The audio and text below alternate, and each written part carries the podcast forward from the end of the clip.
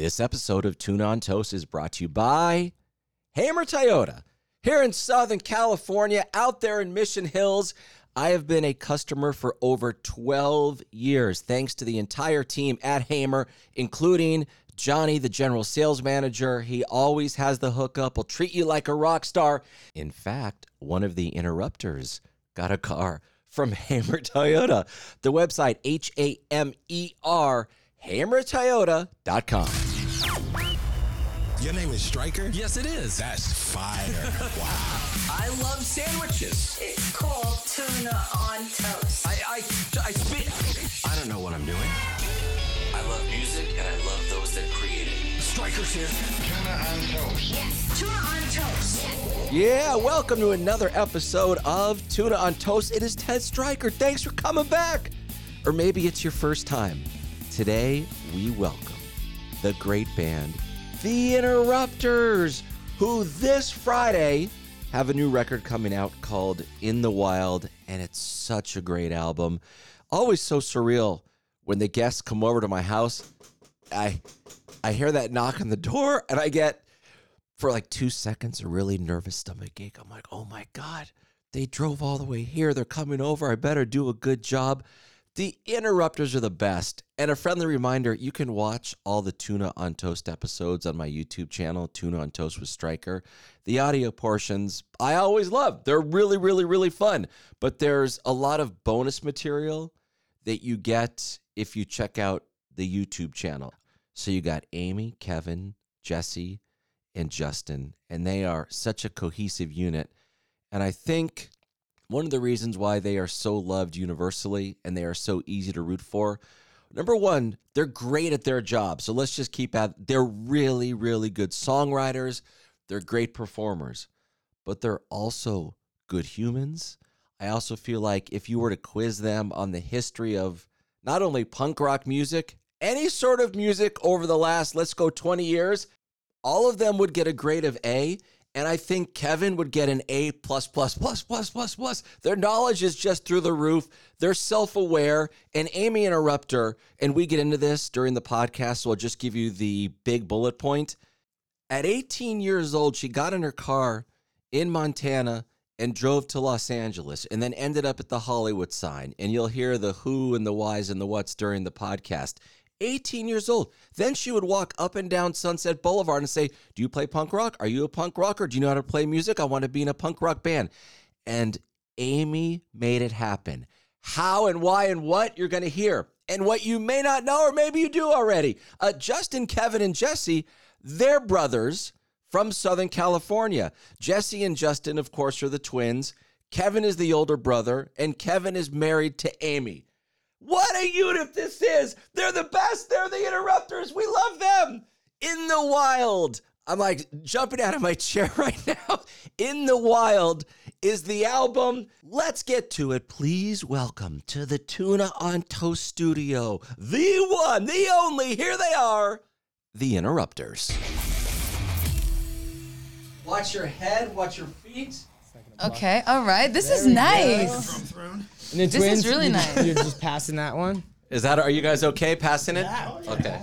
Test one, two, three. Hello, great. hello, hello, hello. Check, check, one, two. Check, check. yeah. yeah. Hey, hey. Check, check, check, check. Twin Hey. mic, twin Mike. Tuna on toast, brought to you by Hamer Toyota and Yellowtail. What's your tuna of choice? Chicken of the sea. How was RuPaul? Did oh. RuPaul say hi? Oh my god. Yes. Oh, good. I'm a massive fan of RuPaul, so I was so happy to meet him, and he was so sweet, and he was everything that I thought he would be. Punk uh, we, rock, we talked too. makeup. He's punk You rock. did? He likes two Yeah. tone. Really? Yeah. Yeah. he was so sweet, and he had a calming presence, even though we were very nervous. But he calmed us down a little bit actually Yeah. before we went on. Like, check, check. Okay, you guys ready? They're here at my house in the studio.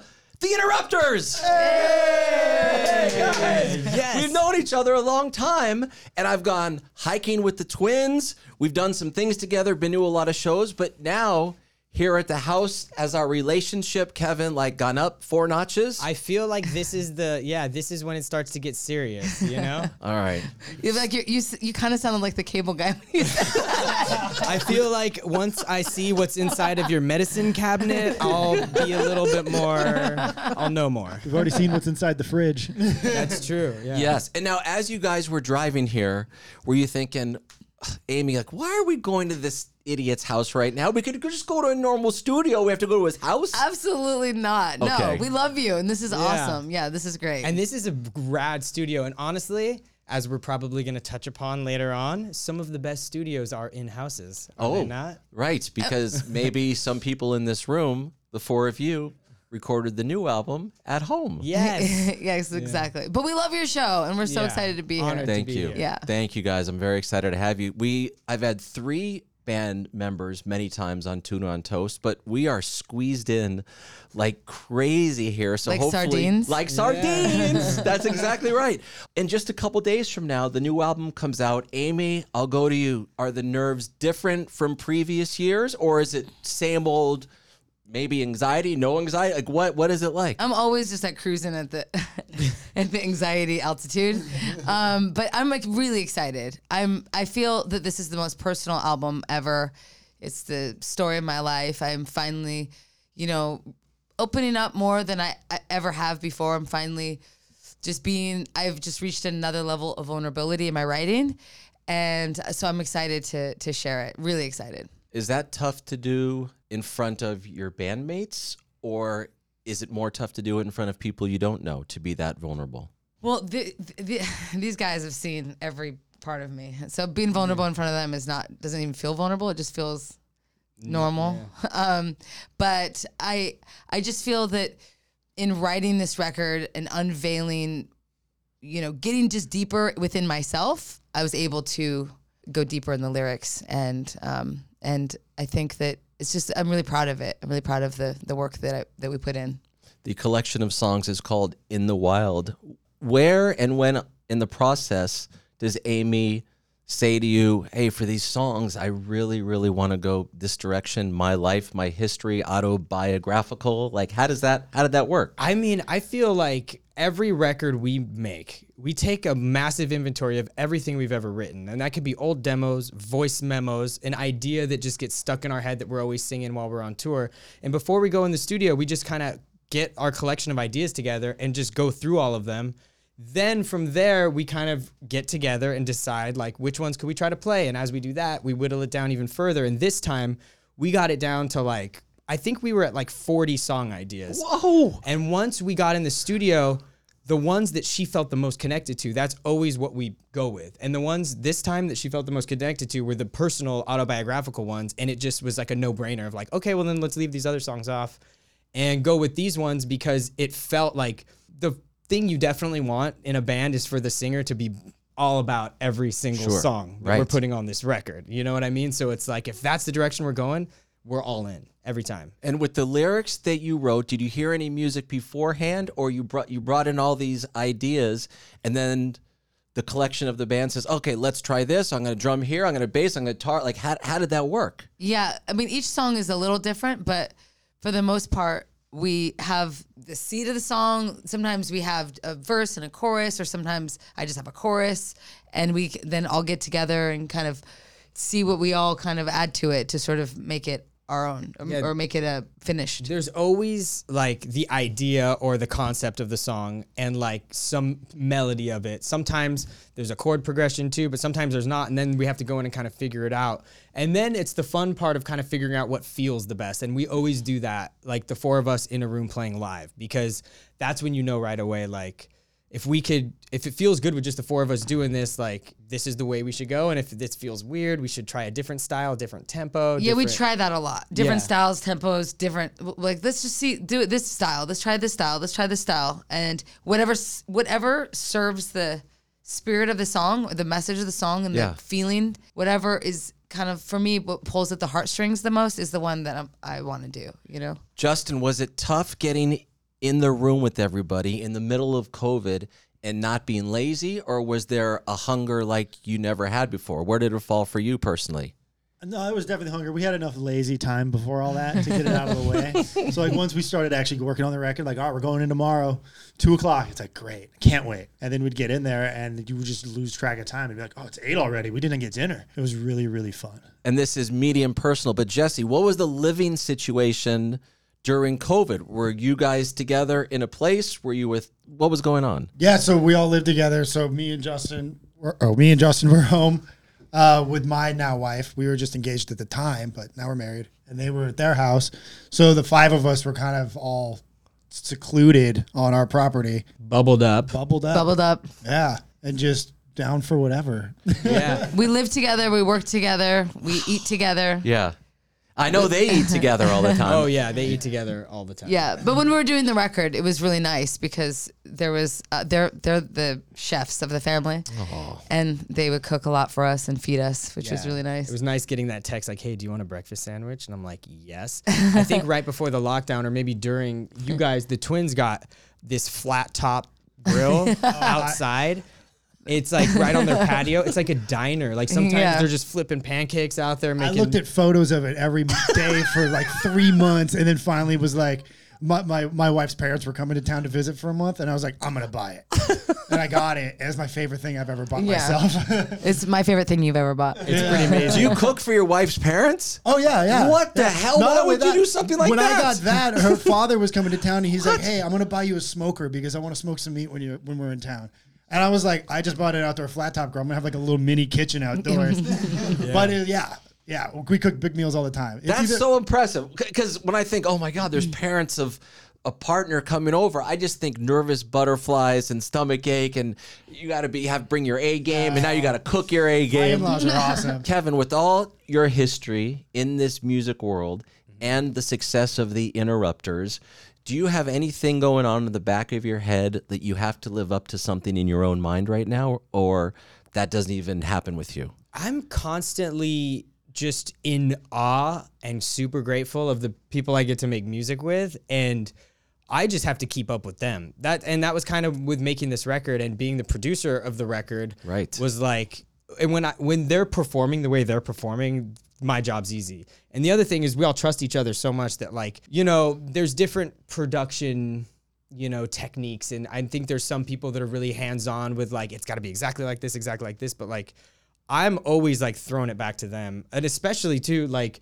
with you like with jesse on drums. Like oh i was thinking something like this try that. And then he'll try it. And then he'll be like well what about if we did it more? And i'm like yes. Now we're speaking the same language. It's never like you have to do it like this and it has to be like that and then Amy would hear stuff, and if she's got an idea, you know, as like the songwriter, like I want the production to reflect the feeling she has with that. So the only thing I wanted to live up to was I was so so happy with these songs and grateful to be making this record that like I just wanted them to be as good as they can be with the recordings we had and like what in that time. It's like every record is like a moment in time, you know what I mean? Right, If we tried right. to re-record our first record or our second record next week, it would be different. There might be parts of it that is like better, but then it would, you, there'd be parts that you lose because it's like almost like a diary entry. So like with this record, we did have the luxury of time and we just wanted each song to just be as good as it could be and have the whole thing just be cohesive. And so that's all I really needed to live up to, you know? And when you're stacking one song against the next, you're like, oh, well, this one is so great. How can we make this one as good as this one? And then you have like kind of a barometer to kind of judge on.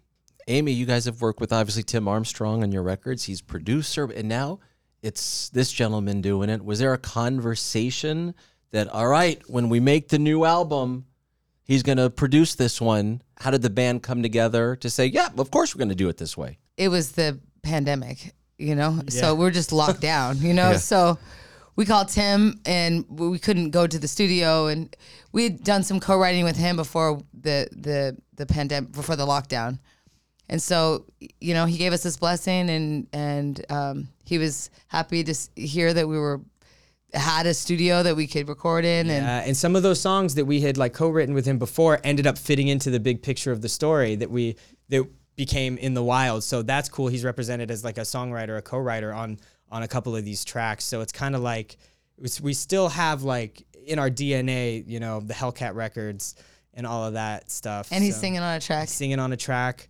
Everything on this record kind of happened just it was a result of the situation we were in. Like if a year before I was like, "Hey, you guys, we're gonna not leave the house for a year and build a studio in the garage," they'd be like, "You're crazy! Like, could I at least go to the beach or the movies?" I'd be like, "No, we're not going anywhere." like, can you imagine that right, conversation? right. And we're just gonna sit in a ten by ten room and Yeah. do this album. But that's what we did.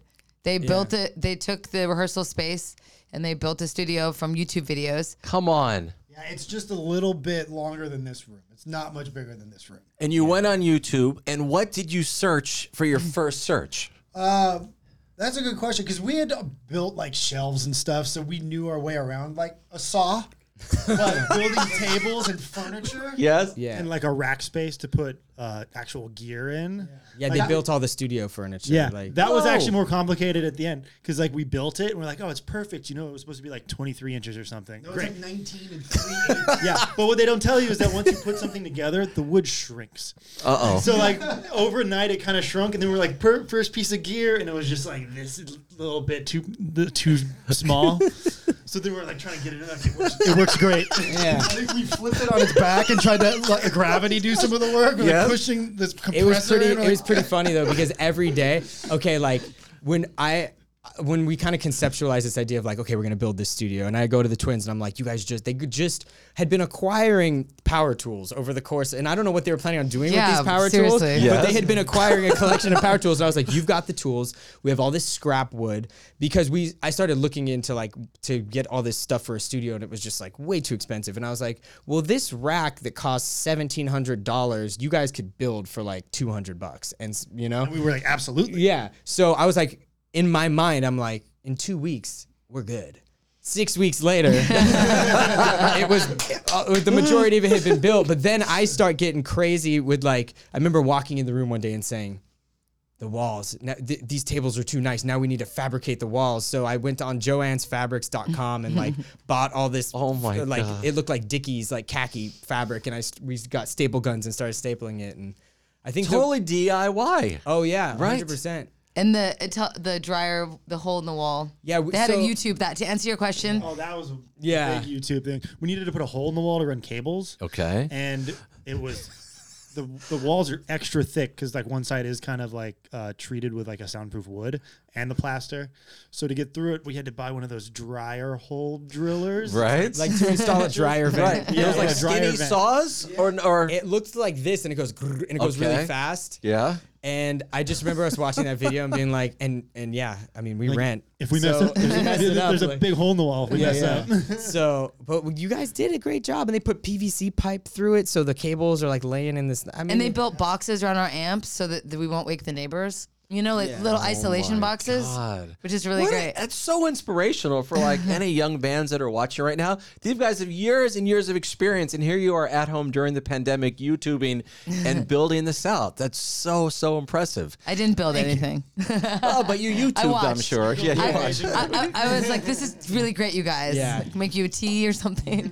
No, I, I, um, I was writing lyrics and and It's true. and being introspective, and I was doing other things, mm-hmm. but while they were in the backyard doing the the sanding and the drilling and things. So, from some of the S you have gone through in your life, and also the good stuff in your life, as a result of all that, all that, that led you to a lot of the songs that are on this album. Yes. Wow. So when you a second ago introspective you said. So did you have to like put the pen up here and think about like some of these times and then just like tears stream down your face or am I overthinking this? No, no. Um, this is a- th- that happens. that happens a lot. But th- I think the biggest thing that changed my life in the course of making this record is this treatment that I did called TMS, and I did it around the time you guys were building It was yeah. during the time yeah. during the time so they were building the studio and i was every day for six weeks i went to treatment for depression and the um basically have you heard of it like do you, are you familiar with it at all No. Transcranial magnetic stimulation Okay. therapy. yeah and so basically they you know doctors studied scientists studied 100000 brains and they saw that in all of these brains there was a little dark spot in the brain with people with major depression that didn't light up, that it was just like this little black spot that just didn't get any stimulation to it. And for whatever reason, they kind of found this is kind of interesting. Why is it that all these people with depression have this one part of the brain that's not stimulated? So I've had major depressive disorder. I've had major depression most of my life, all of my life, really, since I can remember. I just thought that was life, to be honest. I just thought, I did, never knew the feeling of waking up in the morning and being happy that you woke up until I did this treatment. So, um, basically they put a magnet on your head and they stimulate that part of your brain for six weeks every day. You get one day off a week but it's an hour a day for six weeks. And when i started going i when i went to the when i went to the um, doctor they do all of this analysis and you tell them between 1 and 10 how you're feeling 10 being you are actively wanting to die and one being like you're so excited about life super happy and there's no complaints and everything's perfect and I, when I started going, once I answered the questions, I was like, well, I guess, I mean, I'm a 10. I'm a 10. And I've been a 10 for a long time. Maybe a nine on a good day or something. But I'm like, between a nine or a 10, that's just been my life. I didn't, and I've been on many antidepressants and they would work for a little bit. But for the most part, my, I just had been, I have struggled with depression. I just didn't think there was a help for me at the end of the six weeks, so after, after a couple weeks, I got down to a nine and an eight, and I went to my doctor and I, I just said, if I leave here an eight, which is which is not wanting to die, but not being super excited about about um, waking up in the morning, but you know, not being uh, in that dark of a place that I, I had been in. I'm so happy with an eight. An eight's great. Eight is the best I could uh, p- imagine. I, And I said I don't think I could ever be anything. I just didn't have a lot of hope that I could be any a better than that. It was kind of happy that I was going to get that. Which And and, the- hold on, but I mean, for most people, I would say I want to be a four, and you're saying that you'd be happy with an eight, which makes me sad to hear you say that. Sorry to interrupt, but keep going. Well, it was that was that was the best. I mean, I in looking at the number system and what that meant, I was just like, if I could live my life as an eight, I didn't think it could. I, I really thought that would be something uh, uh, I could carry, and that's something I could manage. And he said to me, he's like, I've seen your file. I've we've in, we've analyzed you, everything that I know about you. He's like, I think we could get you down to a one or a two. And I was like, you don't know my life. Like, tru- there's no way. I, I've the life I've lived, the things that have happened to me. There's, it just there's, I doubt it. You know. So it's very skeptical, but I kept going. And then I was a six, seven, and a six, and a five. And by the end of my six weeks, I, I'm get choked up. At the end, I was I really was a two, and I I've been a two since then as my baseline. Of course, you have days like two, three, four, whatever, you know. But my baseline is like a solid two. I don't know what one one freaks me out. Like I don't know. One, I, I don't know. That's just I don't know what that is. That's robotic. Yeah. think one's Like, hiding one just seems scary to me. Yeah. But it's like a solid two. And I feel for the first time, literally in my entire life, every day I wake up and I'm so grateful that I woke up. I'm so happy to be alive. I feel so, I feel like this total rebirth. This, and because of that rebirth and being so excited about living and it does feel like I'm truly living for the first time instead of just surviving. I feel like all of my life I've just been surviving from one traumatic event to the next, just surviving, surviving and just being kind of thinking that my existence was this cosmic punishment that I I just have to kind of do my time. And w- once I got the help that I needed, I'm now actually like living and happy and happy to be alive and like even food tastes better music sounds sweeter like everything is is just like the first time i'm living almost so to answer your question this record is a lot of the lyrics were written because i had enough strength to go to those darker places that I couldn't really look at before. Because when you're already like a nine or a 10, you really don't want to dig too deep because that could be kind of scary. So I was able to have the strength and the mental health, like I was mentally healthy enough to really look at things I was always too afraid to look at. And that's that's what I wrote. Thank you for sharing all of that. Wow. Deep breath. that was amazing. Before the Interrupters officially became a band, and you were working with musicians out there that everybody knows, one thing that I have never learned from you is How in the world did you? Who did you meet? How did you get? How did who did you prove yourself to that they said, "Come on back, young man, and let's work, and I want to teach you stuff." It's weird, right? Well, we no, were, you're extremely smart. Well, we were lucky talented. enough also to go to a high school that was like a music high school called Hamilton in LA, and they had an electronic music class that I was very advanced in, and that's like what I spent, you know, all those years learning about recording and stuff. So, and I played in bands. There were so many musicians there, and my band that like this, there was this band in my high school that I was a big fan of. They were like seniors when I was freshman, kind of deal. You know what I mean? And then one day they called me to record them and help set up their studio in their garage when I was To was be like the engineer. yeah, when I was in like tenth grade. Okay. and I went in, and then I ended up joining that band. And the, gu- one of the guitar players left to go work for. He was out of high school, and he went to work for a management company. Now, in working at that management company, he met a manager that managed a band called the Transplants, who told him we were the Transplants are looking for a keyboard player to go on the Warped Tour.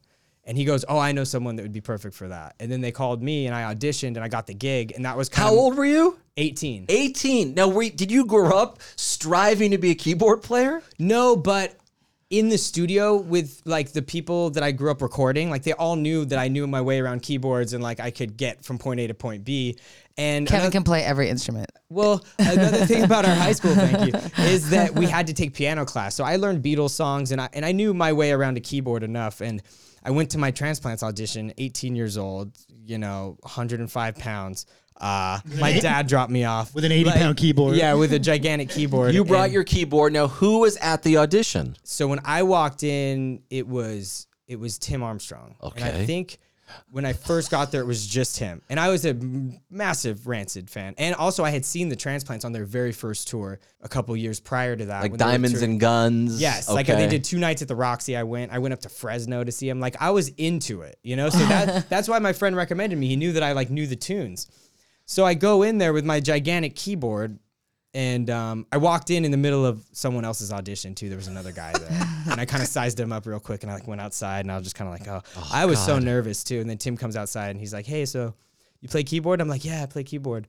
And he goes, well, cool. Yeah, this guy's pretty good, but um, we have a lot of samples on our new record. There's a lot of cool sounds, and I'm just trying to figure out how to get those sounds like to come out of the speakers, you know? And I was like, well, I actually have Pro Tools at home. And if you give me your album like master stems, I could take them home, put the samples on my keyboard, and then they'll be exactly as they are on your album. And he goes, Really? You got Pro Tools at home? Because my dad's an engineer and he had like a little Pro Tools rig in the house. And I was like, Yes. Which is kind of crazy to think about now that I'm like, give me your masters. Right. nice to meet you nice to so meet you. then so then he go he he goes back in the room the other guy leaves he asked me to come in oh, and he's like could you play diamonds and guns so i played it on piano he goes okay yeah yeah that's good and and i was like i, I think i'm in you know what i mean Wait, hold on. He said play Diamonds and Guns, and I know that in.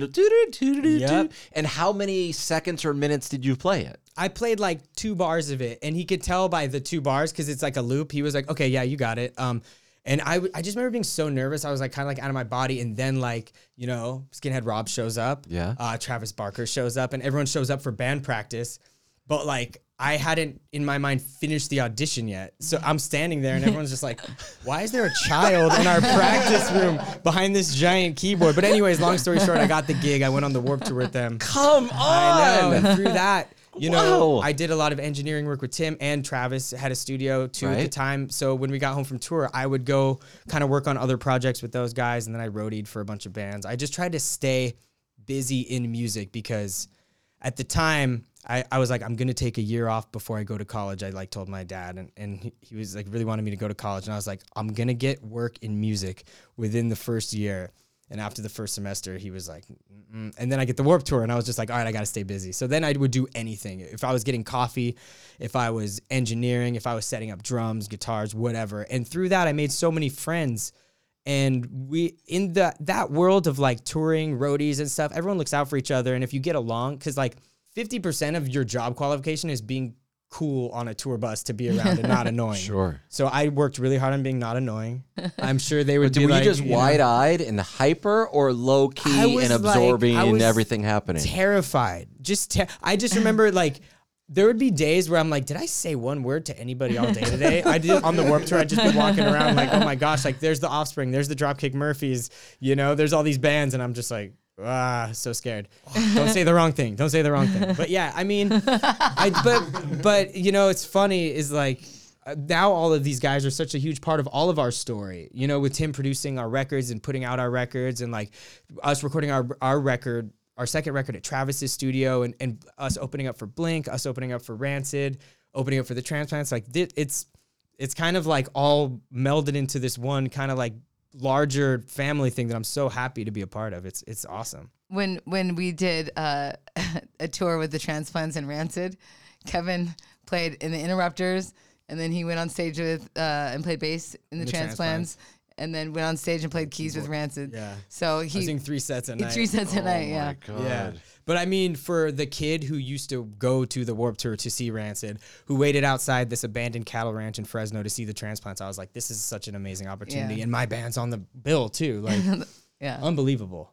the months leading up to the formation of the four of you starting the band, was it someone outside of the four of you that said, You guys should be a band? What the hell is going on? You're playing in all these other bands. You should be a unit. What happened? What it was was Kevin was producing Amy's next solo record at the time, Right? and it took them to finish the record. It was at mix, and Amy goes, "I don't want to be a solo artist anymore." She's like, "I want to be in a band," and we had played on those sessions for the solo. You album. did. Oh yeah, Yeah, they were drums on it. Yeah. Justin played some bass and keys, I think. Yeah. Yeah. Yeah. So that record, there's a unreleased solo, album, but now it's a treasure trove of songs for us. Yeah. That's- also, Tim was co-writing on that record Right. too. So Yeah. when she goes, I don't want to be a solo artist. Let's make it a band. And we, I, we just decided to start a band. We got the band name, and when we told Tim, he was like, "That is like the best lineup and the best idea ever. I, I, I'd be down to produce you, and you know, hopefully put out your record on Hellcat." And we were like, "Oh my gosh, this is like insane." So we got in the studio, and we kind of like left that record and just built a whole new record Yeah. based on the excitement of starting this band and like being in the studio with Tim as a producer. Like it was just such a cool whirlwind moment. We we worked so fast. I mean, remember how fast like that first record Yeah. probably spent like four actual days of recording on it because we were just oh. boom, boom, boom, and it was it was awesome. Yeah. Jesse, did your dad say to you ever, I don't know if you three brothers should be in a band, it could go totally haywire, or was it the opposite? It was the opposite. He, he never strictly said like you three should be playing music together, but it's just the way it worked out. He made everything available to us. There was a drum set in the house. He had a guitar, bass, keyboards, a Pro Tools rig in the house. So that was our video game at his house. We would go over there and we would play music. We would record music. We'd listen to music. That was just the environment he kind of created at his house. So it was very natural for the three of us. Um, From a very And- young From a very so- young age. And you, what? How old were you guys when you started your first band with just you three?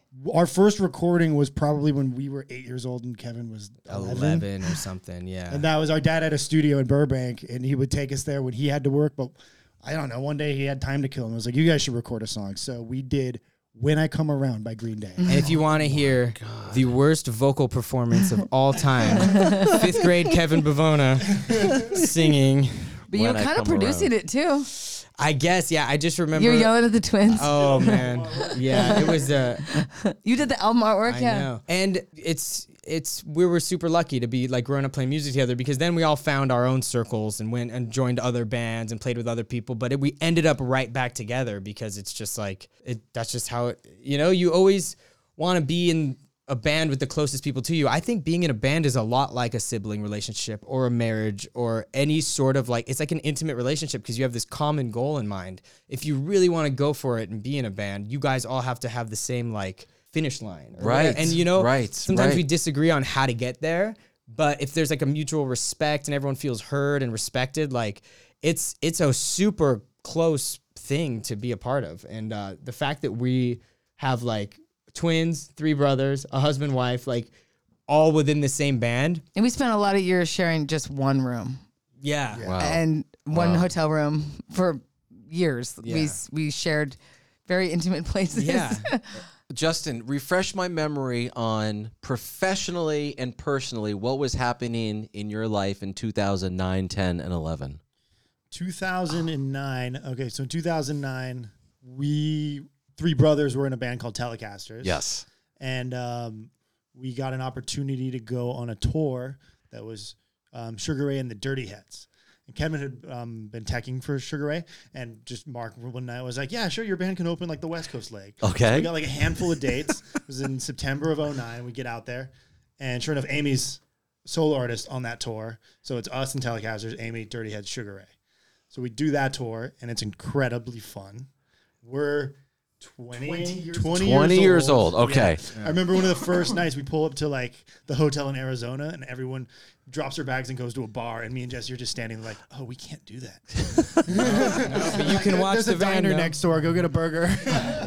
Um, so we did that, and then for for me and Jesse after that, like we did Telacasters, and then we were also starting to tech for more bands because Kevin was taking less of that work and kind of passing it to us, and we had met a lot of the same people he had met, and they were really helpful. Just like, hey, yeah, you can tech this gig. So then 2010 we started working for Sugar Ray. And now, when you say working for Sugar Ray and teching, explain quickly what that at your own So- pace. What does that mean? So for that particular for Sugar Ray, me and Jesse were stage left, stage right. He'd set up the drums and do Rodney's guitar, and then I would do bass and Mark's guitar. And we'd set up everything, tune everything, change the strings. Like a truck full of trip. gear shows up, and the Yeah. twins open the truck, Right. And they build the Yeah. sugar. Wow. And we say those are the drum trunks. Those go downstage. Uh, that's guitar stage right, bass stage left. So we were doing that, and they were doing a ton in 2010, 11. They were doing a ton of fly gigs and a bunch of dates. So it was really cool for us because we were still living at home and we were working a ton.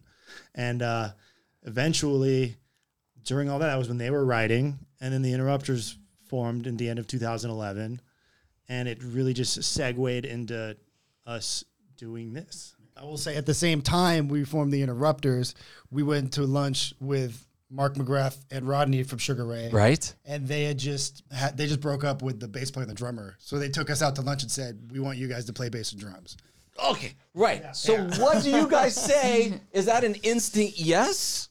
Uh, at the, yes, it was absolutely. Yeah. And Okay. I remember it was in November 2011. Guess where we were? Jerry's Famous Deli. Yes. On Ventura? unison. On Ventura. at By the bowling bowling alley? Yeah, I think Yeah, I had by a club Pin. They're sandwich. looking at me like, because I worked there at one point. You worked at that Jerry's? yeah, um, Beverly. Yeah. Oh, the one on Beverly? Yeah. Really? Yeah, the min- the The one next to graveyard shift. Guys? Yeah, exactly. Yeah. Oh my God. Okay. Hold on. So Mark McGrath and Rodney. He sat right here once. I watched. Yeah, exactly. Can you guys be part of the band? So that means you learn every single song and you're on stage. And is it like Mark McGrath says, guys, this is how I want everything to be done? And you just kind of follow that lead? Honestly, it wasn't until like so the first rehearsal with us, we went in uh, to a rehearsal room. We set everything up. We dialed in the monitors. It's just me and Justin. Maybe one other tech, or was it just us two? We set everything up. Rodney and Mark come in. They go, "Okay, let's run. Let's like run every morning." And we're like, "All right, let's do it." I count off. We go. We play it. We finish. Mark turns around and goes, "Why did that sound so good?" And me and Justin melt in place. We're like, I you mean like the monitors or like the music? yeah, and he's just like, that just sounded great. He- and like, I think from that moment on, he was like, I made the right choice. And so we spent the next year, Wow. all of, uh, well, yeah, 2012, touring with them. That was our first summer tour. Uh, like, Amphitheaters, amphitheaters in a bus. air, in a bus, Yeah, Condo was- comfortable. Yeah, we were like, hey, that's not how it is. then- Right. It's Yeah, no yeah. well, then we get an opportunity Yeah. to open up for Rancid and the Transplants in 2013, and they had the opportunity to go out on that tour, and we had to have a sit down and say, "Listen, wouldn't you rather get into a minivan, All share the same room. us, one hotel room, and build this band from the ground up? Does that sound enticing?" And actually, they came, and then the rest is. You know, history in the making, I guess. I don't know. But, just because you have four super talented people individually doesn't necessarily guarantee that there'll be it'll be a cohesive unit when the songs are made. So what was the first or second song, Kevin, that you guys made? Did you give it to someone and then it was like, oh my God, this is a real thing. Here we go. Well, for the interrupters? Yes. Well, I mean, the first song that we ever recorded in the studio together was a song on our first record called A Friend Like Me, which was actually the first single from the first record. It was our opening number for a while live. And it was just one of those things that was like one of these songs that Amy and I had like just kind of, I know, you know, we just had it in our heads forever and we would always like sing it to each other. And then we get in the studio and like kind of worked out this like verse part with Tim. And then we just got on our instruments and pressed record, and what you hear is like this first sound, First first, sound we made. Yeah, and that was the first time the interrupters like materialized on a recording. So we didn't have like an agenda. It was weird. We almost were like super. I was like, oh, I like the way this guitar tone sounds. I was never thinking about how it would sound with that song. Justin's bass sound was like something he came up with. Then Amy, like, it was so funny because we go in the studio to record it, and she goes, "This is such a weird key. Like, I'm singing really low," and we were like, "But it sounds really cool because that's just the way we always did it." She's like, "Uh," and I was like. You know, most people might like want to send it up a register or whatever, but we and it was almost like everything just kind of happened organically in this way where like we that's what we sound like now. And then we just built on that. God, I'm such a fan of you guys individually and as a band. Seriously, I'm inspired and I root for you so hard. Thank Amy, you. I have a can I throw some things at you right now? hit me. Your experience in the music business before the Interrupters officially became a band, was it positive, negative, or in the middle? Oh man, it was been a it's been a, a journey, you know. Uh, been a it's been it's tough business, you know. Uh, but I've been doing music, writing songs since I was eight years old, and I've I've always known that that's what I was going to do with my life. Always. I mean, since eight, well, since I was eight, since I first since I wrote my mom a birthday song because I didn't have any money, and it, and I was so upset that I couldn't buy her a gift, and so I wrote her a birthday song, and it's really it's not a great song, but we still sing it every. All of us sing it as a family tradition every year for everybody's birthday. We'll sing it for you on your birthday. Okay. Um, but Yes. it's it's not a great song, but it's still it's a tradition. Um, but in that moment, in writing the song for my mom and seeing the look on her face and the tears in her eyes, I just thought I don't need money to buy her a gift. I can. M- music is a gift, so I could just write songs and I could give that to people to let them know I love them and. I just started. I just always have written songs. It's just all I've ever since I was eight years old, and it's how I've gotten through my pain in my life, writing it out and writing. You know, writing so much, and then from my poetry or from my writings, I can find songs in there eh, from that. But sometimes I just have a song that just comes to me without writing it down too. But I, uh, when uh, when I was 18, 19 years old, I knew that I wanted to pursue music as a career. And so I met this band in a bar in Montana where I was born and raised and Where in Montana? What city? Missoula. in Missoula, Montana. Okay. And um, they were this punk band. They just came through town and they said they lived in LA. And the night before I met them, I had a dream that I moved to LA. So when I met them, I was like, I. I just had a dream last night that I moved to LA and you guys live in LA. It's a sign. Like I should just go with you guys to LA. Um, and so um, the next night in town, I had a show with my band. I, I had a little band up there, and they came to the show and they really liked the show and they said I could follow them to LA. Although, like I said, they lived in Orange County, and I could stay with them for a couple of days. And um, when I when I got there, I followed them. I left town. Did you need permission from your mom? You just was like, "This is it. I'm going." So you come to LA in the same van as An them? orange, my own Orange car, County? yeah. Okay, your own car. And I stayed with them for a few days, and then I realized, oh, this isn't really LA. This is so. I decided to take my car and I drove. This is so ridiculous when I say it out loud, but I drove to, to the Hollywood sign because I wanted, or to, so I could see the Hollywood sign because I thought, well, that's LA. And then I'll just park my car and then I'll cl- take a deep breath and then I'll figure out what I'm going to do from there. So I called the bartender from the the bar that I was at where I met these guys, and I said, "Hey, remember those guys I met in the that punk band? Well, I followed them to you know California, and long story short, uh, I don't. I'm in LA and I don't know anybody. Do you happen to know anybody?" And the reason I called that bartender is because there's a little movie called A River Runs Through It that was filmed in with my Brad hometown. Pitt. Yeah, he was an extra, and I thought like maybe you met like someone from LA. That's the most LA thing in Montana. I know it was the most God. LA thing. So I thought, well, maybe he knows someone just from the being in the movie or whatever, and he did. And and the per and he said, "Let me make a phone call. I'm gonna see uh, if if my friend you know has a room for rent. You know if if, if you, I could introduce you to my friend."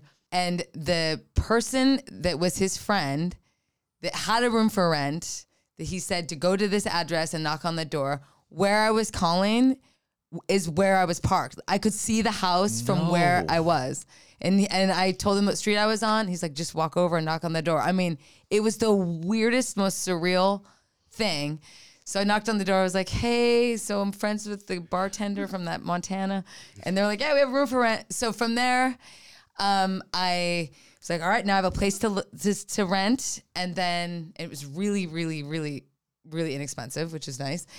And um, and then I just said, okay, now I need to find some musicians. So every day I would walk up and down Sunset Boulevard and I would ask anyone if they wanted to start a punk band with me. And they'd be like, oh, I like metal or I like this kind of music. I'm like, all right. I'm like, I need a punk band. Do you like punk music? Do you want to start a punk band with me? And I did that every every day that I worked at. So you're I worked 19 at, years old doing yeah. this. And you I- worked where? It was Jerry's Famous Deli. Okay. at the graveyard I shift. love Jerry's. You do And- it. So what is that? 11 to 6 or something? Yeah, and so when I didn't, when I wasn't working, that when I didn't have a shift, I would always be on Sunset Boulevard, walking up and down, introducing myself to people, seeing if they want to start a band with me, and because I didn't know what else to do, and I did meet a band that did want to do punk music. There was a, a punk band called No Motive, actually, and uh, we did some, we wrote some songs together. We played a couple shows, and uh, at one of our first shows, Randy Jackson was there. And he was like, I'm gonna help you get a record deal. I think you're awesome. So Randy Jackson sees you, signs you. So he sees me. He didn't sign me, but he wanted to make sure that I got signed. So Okay. he kind of shopped my music around. And um, I got a record deal with Elektra Records, and that I worked with Mark Ronson, and he he was amazing. He had just worked with Amy Winehouse and Lily Allen, Wow. um, and so uh, it was. I mean, I worked with a bunch of different producers for that album, but um, Mark. I mean, I, I'm such a big fan of his. I love him so much. But the record, unfortunately, just just like as it is in the music business, gets shelved. You know, I mean, Why was it shelved, do you think? What's the reason? I think that the label folded. I mean, it was just a because now they they folded into Atlantic, I think, and or Atlanta or I- Atlantic. the Atlantic Ocean. they got swept up in the Atlantic Ocean. No, yeah. So they um they just I mean everybody everybody on the label got you know had- Shelled. basically. Um, but I I couldn't release music under my name for uh, seven years, and it was really difficult because that's just how it is, you know. And so um, when I was finally able to actually release music under my name. I was like, actually, I don't want to now. I really wanted to for so many years, but then when I could, I, I was so happy to be the Interrupters and um and I'm really loving that I'm not a solo artist. It's just something that I it's it's a lot of pressure. And when I see solo artists, I'm just so admire them because I know how hard it is and I know how much pressure you can put on yourself and and all of that and I think I my hat goes off to it, but to anyone that can do it, but I I personally I'm I'm a band girl for sure. Yeah, and now she's she always says like, well, you know, at least if the show's not good, it says the interrupters Yeah, up there and yeah. not just my name. Yeah, exactly. Amy, did you ever feel like that you had something to prove to anybody back in Montana? Like, look, see, I did it. You maybe there were naysayers there, and like, look at me, look, look how things are going.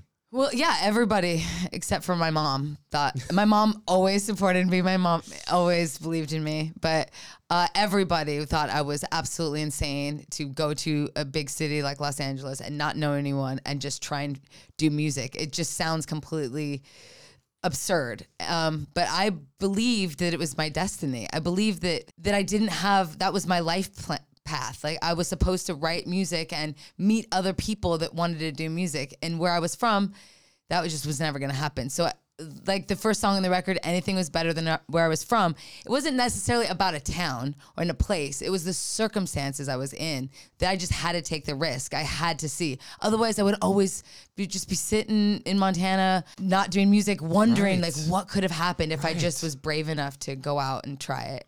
And I'm so glad I did. we're going to be headlining the Kettle House Amphitheater in Bonner, Montana, right outside We are. Missoula in We are. September. We are, yeah. We're gonna go back and To that bar. no, no, to- no, a oh, much much, bigger much one. bigger place.